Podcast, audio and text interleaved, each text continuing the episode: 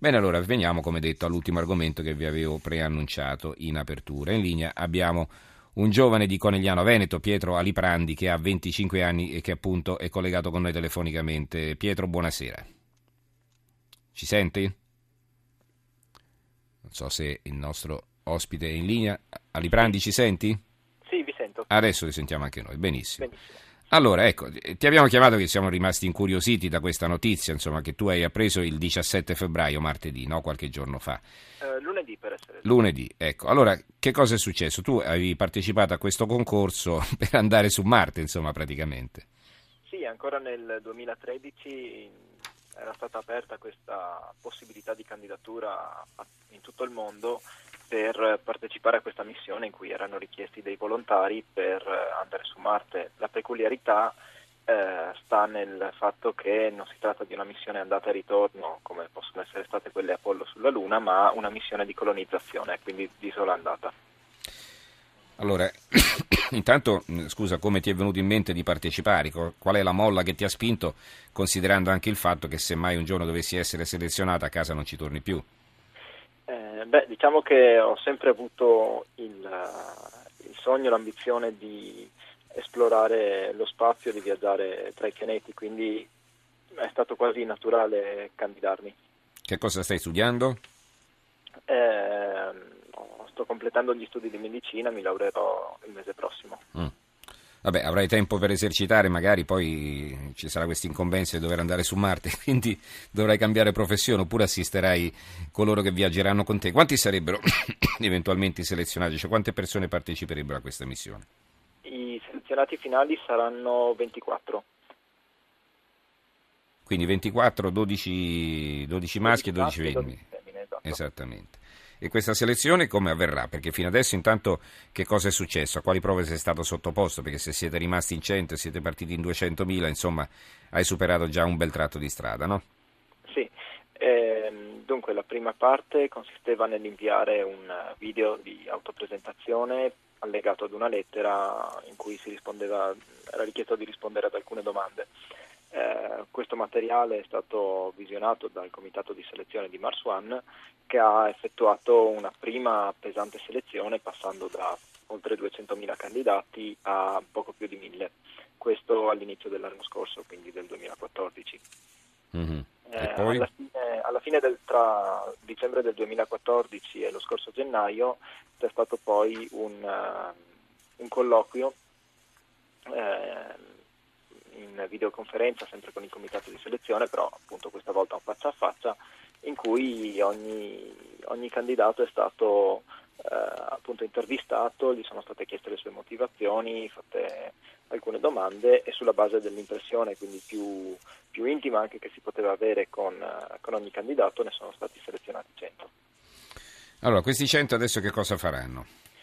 Alla fine di quest'anno è previsto l'inizio dell'addestramento, una prima fase di addestramento e di simulazione per testare la capacità di, di collaborare in piccoli gruppi da quattro persone che saranno poi gruppi che verranno eh, addestrati eh, singolarmente e che partiranno eh, per Marte perché la, non è previsto di partire tutti e 24 assieme ma appunto in spedizioni di quattro elementi ogni anno e mezzo, due anni circa.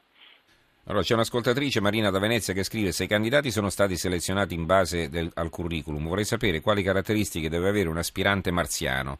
E poi anche questa operazione fa parte della cosiddetta fuga dei cervelli? Beh, certo, una fuga così lontana. Prego. Uh, dunque, mh, non era uh, fondamentale fornire un curriculum di competenze, in quanto eh, questo è previsto di fornirle eh, nel corso dell'addestramento che durerà quasi dieci anni. Mm-hmm. Eh, ciò che è importante è la predisposizione, soprattutto psicologica, eh, ad affrontare una missione di questo tipo, quindi in primo luogo la motivazione e naturalmente una certa flessibilità, la capacità di, eh, di interagire, di accogliere anche un'opinione che può essere diversa dalla propria e fare tesoro eventualmente di, di eventuali divergenze in sono le, mm-hmm. i requisiti principali. Allora, veniamo a quello che dicono i tuoi familiari, i tuoi amici, non so se tu hai una ragazza. Sì, ho la ragazza ed è il punto più, eh, più complesso di tutta la, la, mia candidatura in realtà, eh, perché lei ovviamente non ne vuole sapere. Per quanto riguarda i miei amici e i miei familiari, in verità sono eh, naturalmente un po' dispiaciuti dall'idea della mia partenza, però eh, questo è compensato da un forte senso di orgoglio e di soddisfazione per, per il risultato che quantomeno ho raggiunto finora. Ma tu ci credi che sarà possibile realizzare una cosa del genere? Perché ho letto che, chiedo scusa, che la missione costerebbe tipo 6 miliardi di euro, cioè una, cosa, un, una cifra stratosferica, insomma, che, che, che, sarà difficilissimo riuscire a mettere assieme, nonostante eh, la previsione di vendere i diritti televisivi no, di, tutta, di, tutta, quanta la missione. Beh, diciamo che 6 miliardi di euro, eh, parlando di missioni spaziali, sono molto pochi. Mm-hmm. Sì, però eh, non, non, essendo la NASA a organizzarle, insomma, ed essendo un privato cittadino, cioè un'azienda privata, quindi... Sì, ehm, ricordiamo che le ultime Olimpiadi, eh, le Olimpiadi invernali in Russia hanno eh, totalizzato 12 miliardi di euro in diritti pubblicitari, quindi in diritti televisivi. Perciò mh, sarebbe bastata la metà degli ascolti che hanno avuto le, le ultime Olimpiadi per finanziare la missione. Mm-hmm. Quanto durerebbe questo viaggio? Eh, il transito dalla Terra a Marte dura mediamente sette mesi. Mm. Poi una volta arrivati lì, perché lì non c'è nulla, quindi che, che, si fa? Si vive all'interno di questa stazione spaziale orbitante oppure si costruisce una, una base, un qualcosa lì sul posto? Insomma, sul... Ci sarà un avamposto sulla superficie che sarà assemblato da dei robot negli anni precedenti alla partenza del primo equipaggio umano questo per garantire che eh, non si arrivi lì e, e, si incontri qualche problema eh, di funzionamento, insomma la, i sistemi vitali verranno avviati due anni prima della partenza dei, eh, dei primi coloni in modo che eh, ci sia la certezza di avere già un ambiente ospitale al nostro arrivo. Forse la ragazza è contraria anche per il fatto che se si, st- si decide di, pro, diciamo, di stare lì fermi, di non poter tornare indietro e quindi di aprire una stazione eh, orbitale permanente, e beh, in qualche modo poi bisogna pensare pure alla prosecuzione della specie, no? Esattamente, questo eh. è. e quindi, eh, eh, certo, toccherà darsi da fare perché poi eh, siete soltanto in 24, se no se si estingue tutto è un guaio. Eh. Sì, se chiaramente questa non sarà una priorità. I marziani. Mm. Non sarà una priorità perché prima bisognerà appurare che non non sussistano rischi per uh, un'eventuale gravidanza ah, beh, certo. in condizioni diverse perché ricordiamo che su Marte la gravità è solo un terzo di quella terrestre. Uh-huh. Come effetti in realtà non, sono, uh, non c'è così tanta differenza ma qualche piccolo effetto soprattutto sulla fisiologia umana uh, può esserci. Per cui saranno necessarie alcune ricerche, alcune eh, penso osservazioni su piccoli mammiferi come dei, dei topi o dei criceti eh, che riproducono abbastanza bene il, quello che è la nostra fisiologia.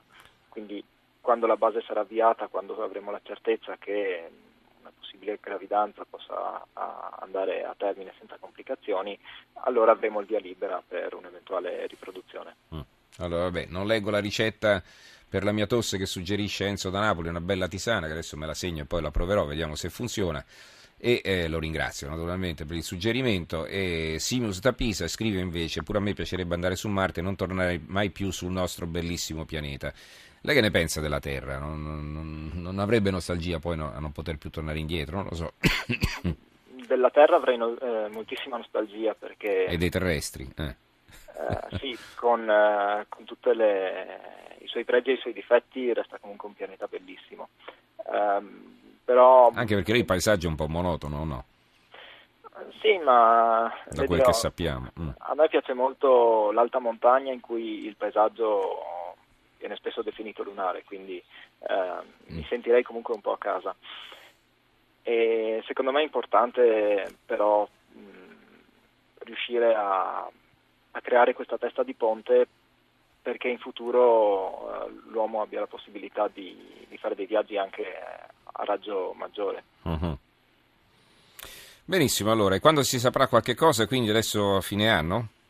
Sì, indicativamente sì. Mm, magari ci risentiamo eh, e festeggeremo l'ulteriore passo avanti.